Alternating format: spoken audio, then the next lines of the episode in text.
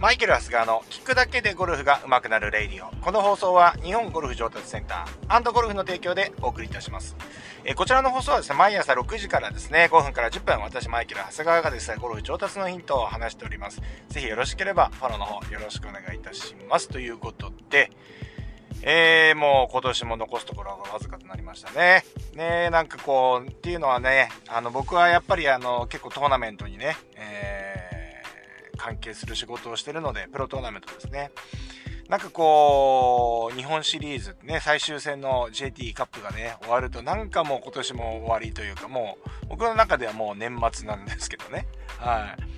そんな感じで、まあ来年のね、あの開幕、男子で言うと刀剣をね、えー、刀剣、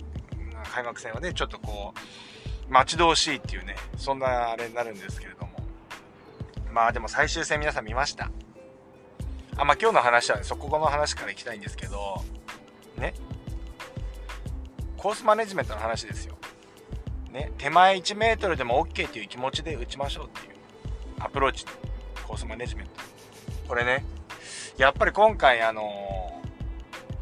ー、ね、優勝ね、えー、谷原選手がしたわけなんですけれども、っぱりね、43歳のね、まあ今はね、もうどんどん今若手が出てきてますから、もうベテランですよね。ベテランがあれだけメジャーを優勝するっていうのは、やっぱりコースマネジメントのうまさがっていう光ってましたよね。うん。で、丸山さんがね、今回、あの、解説をやっていて、まあ、ラウンドリポートは深堀さんだったんですけどね。でもやっぱ丸山さんとか深堀さんってやっぱ僕がね、結構ゴルフを教わった時代のね、時代というかもう、方たちなんで、やっぱなんかこう、おっしゃる言葉にね、やっぱりもう本当にもう、ビシビシ響いてくるんですよね。そうだよなってもこうなんかそこに引き戻される感じがあってなんかねやっぱり丸山さんの解説とかって僕ほんと好きなんですけどでねなんかそのやっぱりねスコアをね1打でも良くしようと思ったらこういう感覚っていうのがねないとダメだなって思うんですよね。だからそのコースマネジメントですよ。でっていうのはねもう優勝争いをしてるね、まあ、17番。うん。あの読売の17番ですよ。でロングホールなんですけど彼にとってはもう距離が短いんでまあどちらかというとバーディーホールなんですよね。でやっぱりこうね谷原選手がね2打リードでそこに来て。で、追っかける選手がですね、あ、1打か。ね、追いかける選手がね、やっぱりこう、ビシビシ行くんですけれども、谷原選手なんか淡々とね、まあじゃあ例えばセカンド打って手前だったんですよね。じゃあちょっと難しいアプローチが残ったと思うんですよ、ライとかもね。で、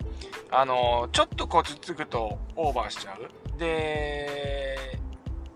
っていうラインなんだけど、やっぱこう登ってるんで、受けてるんで、やっぱりちょっとカップまで行かせたいと思ったら結構強いタッチで行かなきゃいけないし、キャリーでね、もうちょっと行きたいなっていうのもあったと思うんですけど、もう打つ前からマネー選手がね、まああのまあ、3度58度かそういうロフトのあるウェッジじゃなくて、まあ、ちょっとロフトの54ぐらいのウェッジでエッジの先エッジのちょっと先ぐらいに落としてそれでいいんじゃないかみたいな話をねあの解説されてましたけれども。まあ実際もう谷原選手もそれでもうね、えー、手前ねは 1m ぐらい手前ショートしてやってたんですけれどもまあ追っかける方のね金谷選手はね、やっぱもう、バディ取りたいから、やっぱもうピンまで突っ込んでいって、で、ちょっと奥目ですよね。奥、うーんそうですね、奥2メ、1メーター、1 1奥奥1メーターぐらいついたかな。うん、下りのスライスラインですよ。うん。ねえ、やっぱこの辺りがね、やっぱり目を分けたなと思いますけれども、まあ、マリア選手はね、こういう手前1メートルでもいいから、この上りを残す。上りのまっすぐのラインに近いところを残して。これも完全にその谷原選手はもう意図的にや、意図的っていうかもう本当にそういうコースマネジメントでやってましたよね。はい。で、やっぱり、上からの下りでね、あの高速グリーンのあれだけ曲がるラインで言ったら、あの、距離も方向も全部合ってないと入らないわけです。そういうラインっていうのは。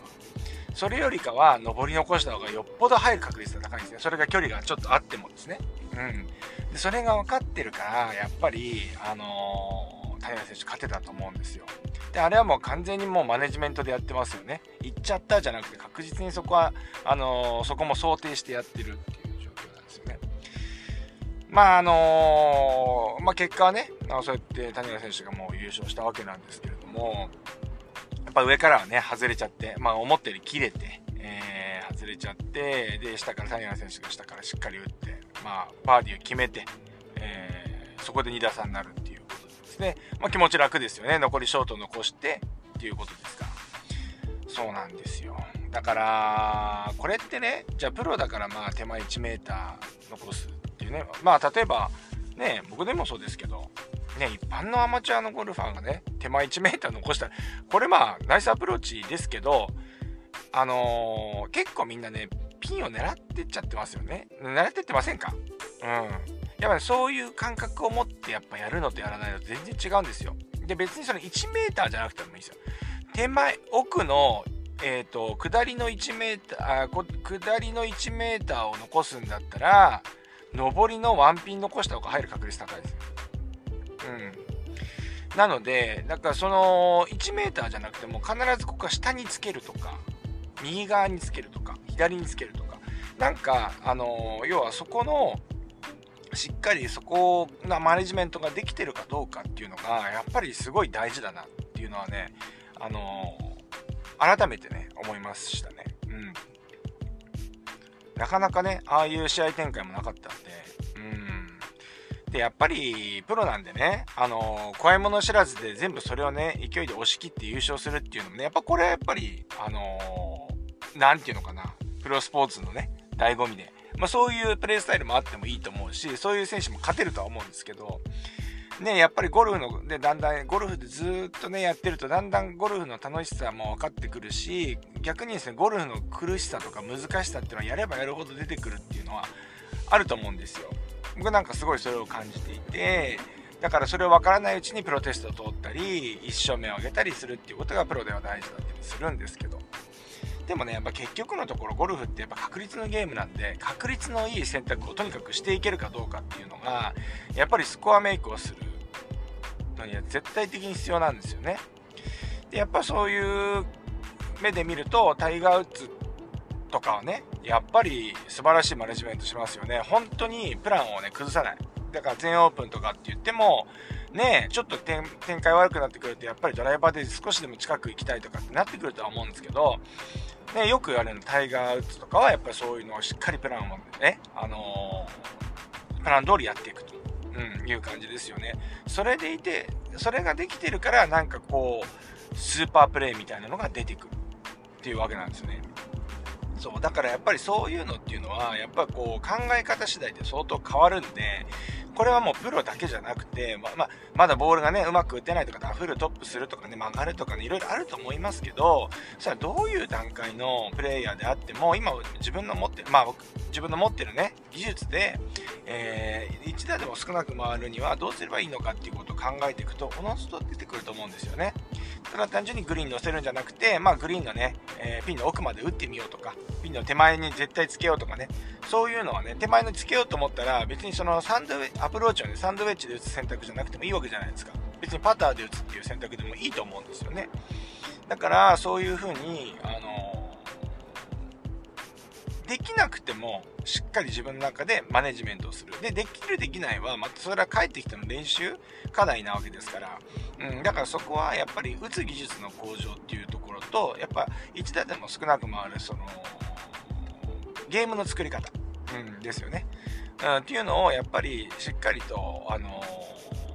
ー、分けてやっていくっていうことがね、大事だと思います。分けてっていうか、うん、分け、分けるは必要はないんですけどね。それが打てなければそれは練習ですから、あれですけど、やっぱりコースにいた時には、その現場ではそういう考え方をした方が、やっぱりスコアには直結するよねって思いますね。で、これ聞いてればですね、皆様ね、今すごく、プレイしながらこれ聞いてるってこと、さすがにながら聞きをしてるって言ってもですね、プレイしながら聞いてる方少ない、いないと思いますので、えー、ね、やっぱ今、今冷静な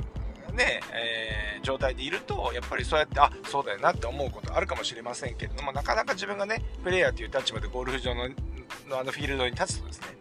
やっぱりこう、なんかね、ナイスショットとかね、あのー、ナイスショットはいいんですけど、そのピンめがけて打つみたいなね、単純にそこに向かって打つだけのショットっていうのっていうのは、あのー、やっぱ起きてしまってると思いますので、ぜひですね、そこはね、そういう、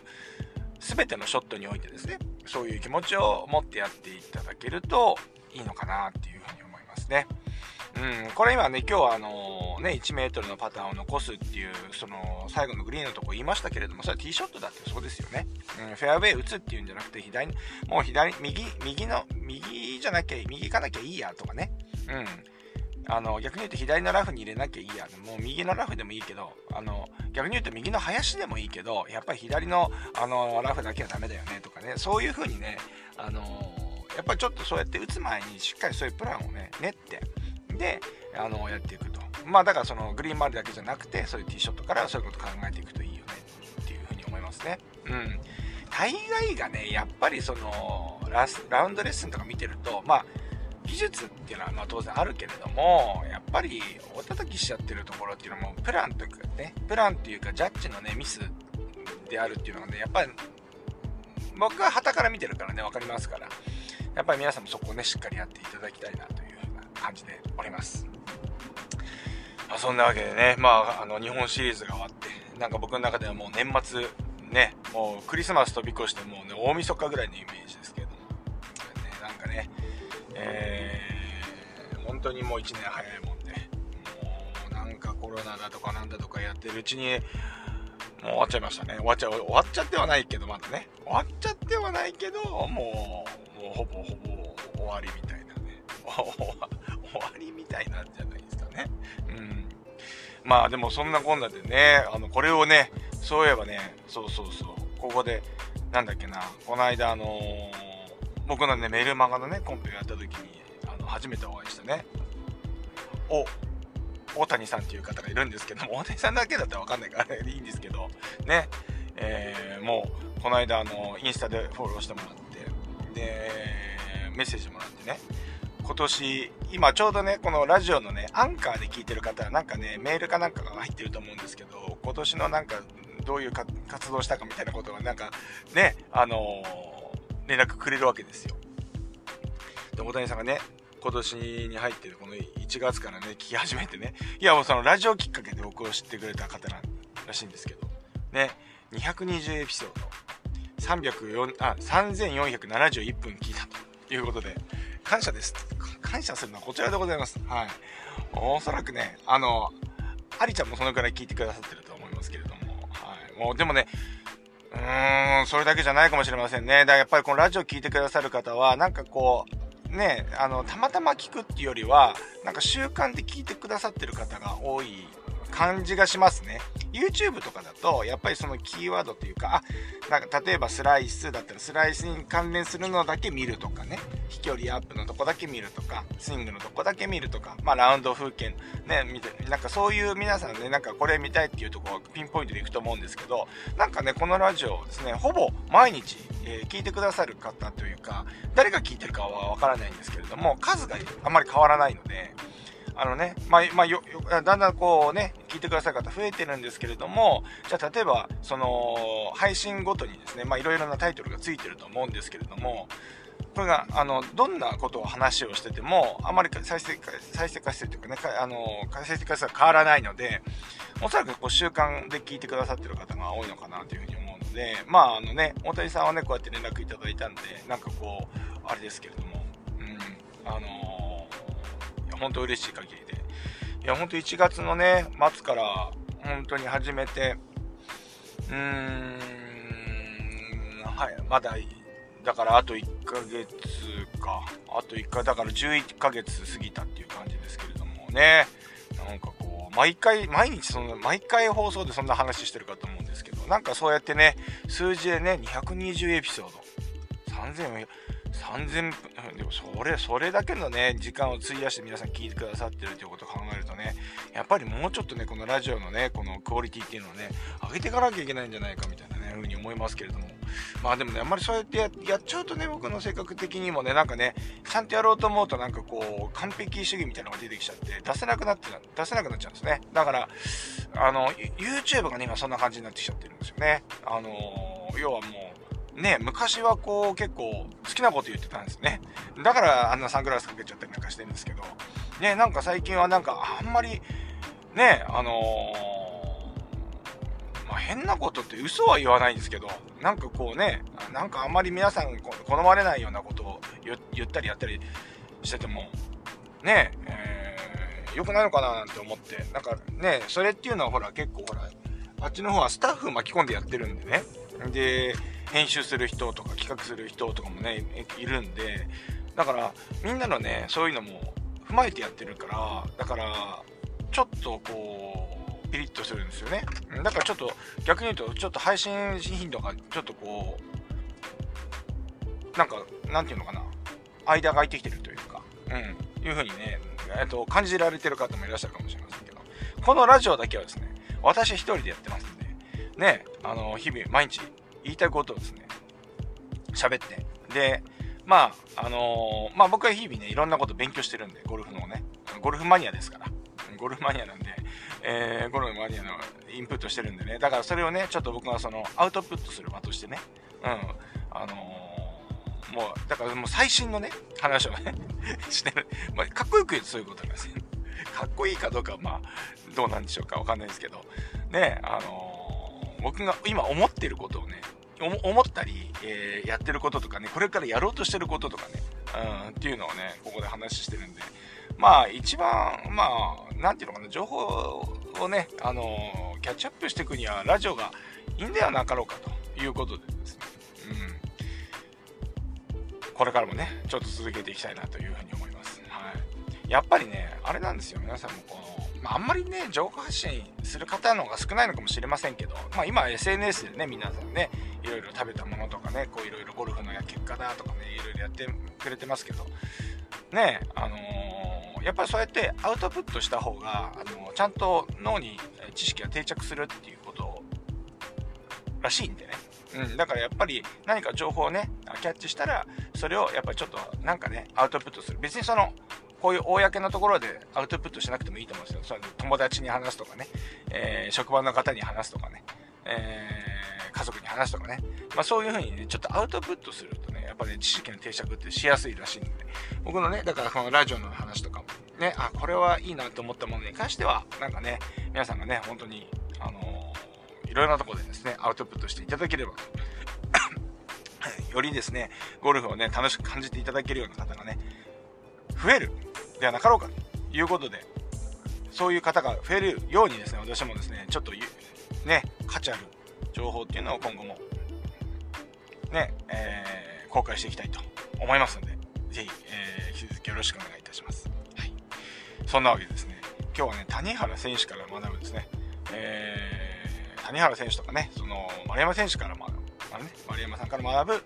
えー、コースマネジメントということで、そんなお話をさせていただきました。それでは今日も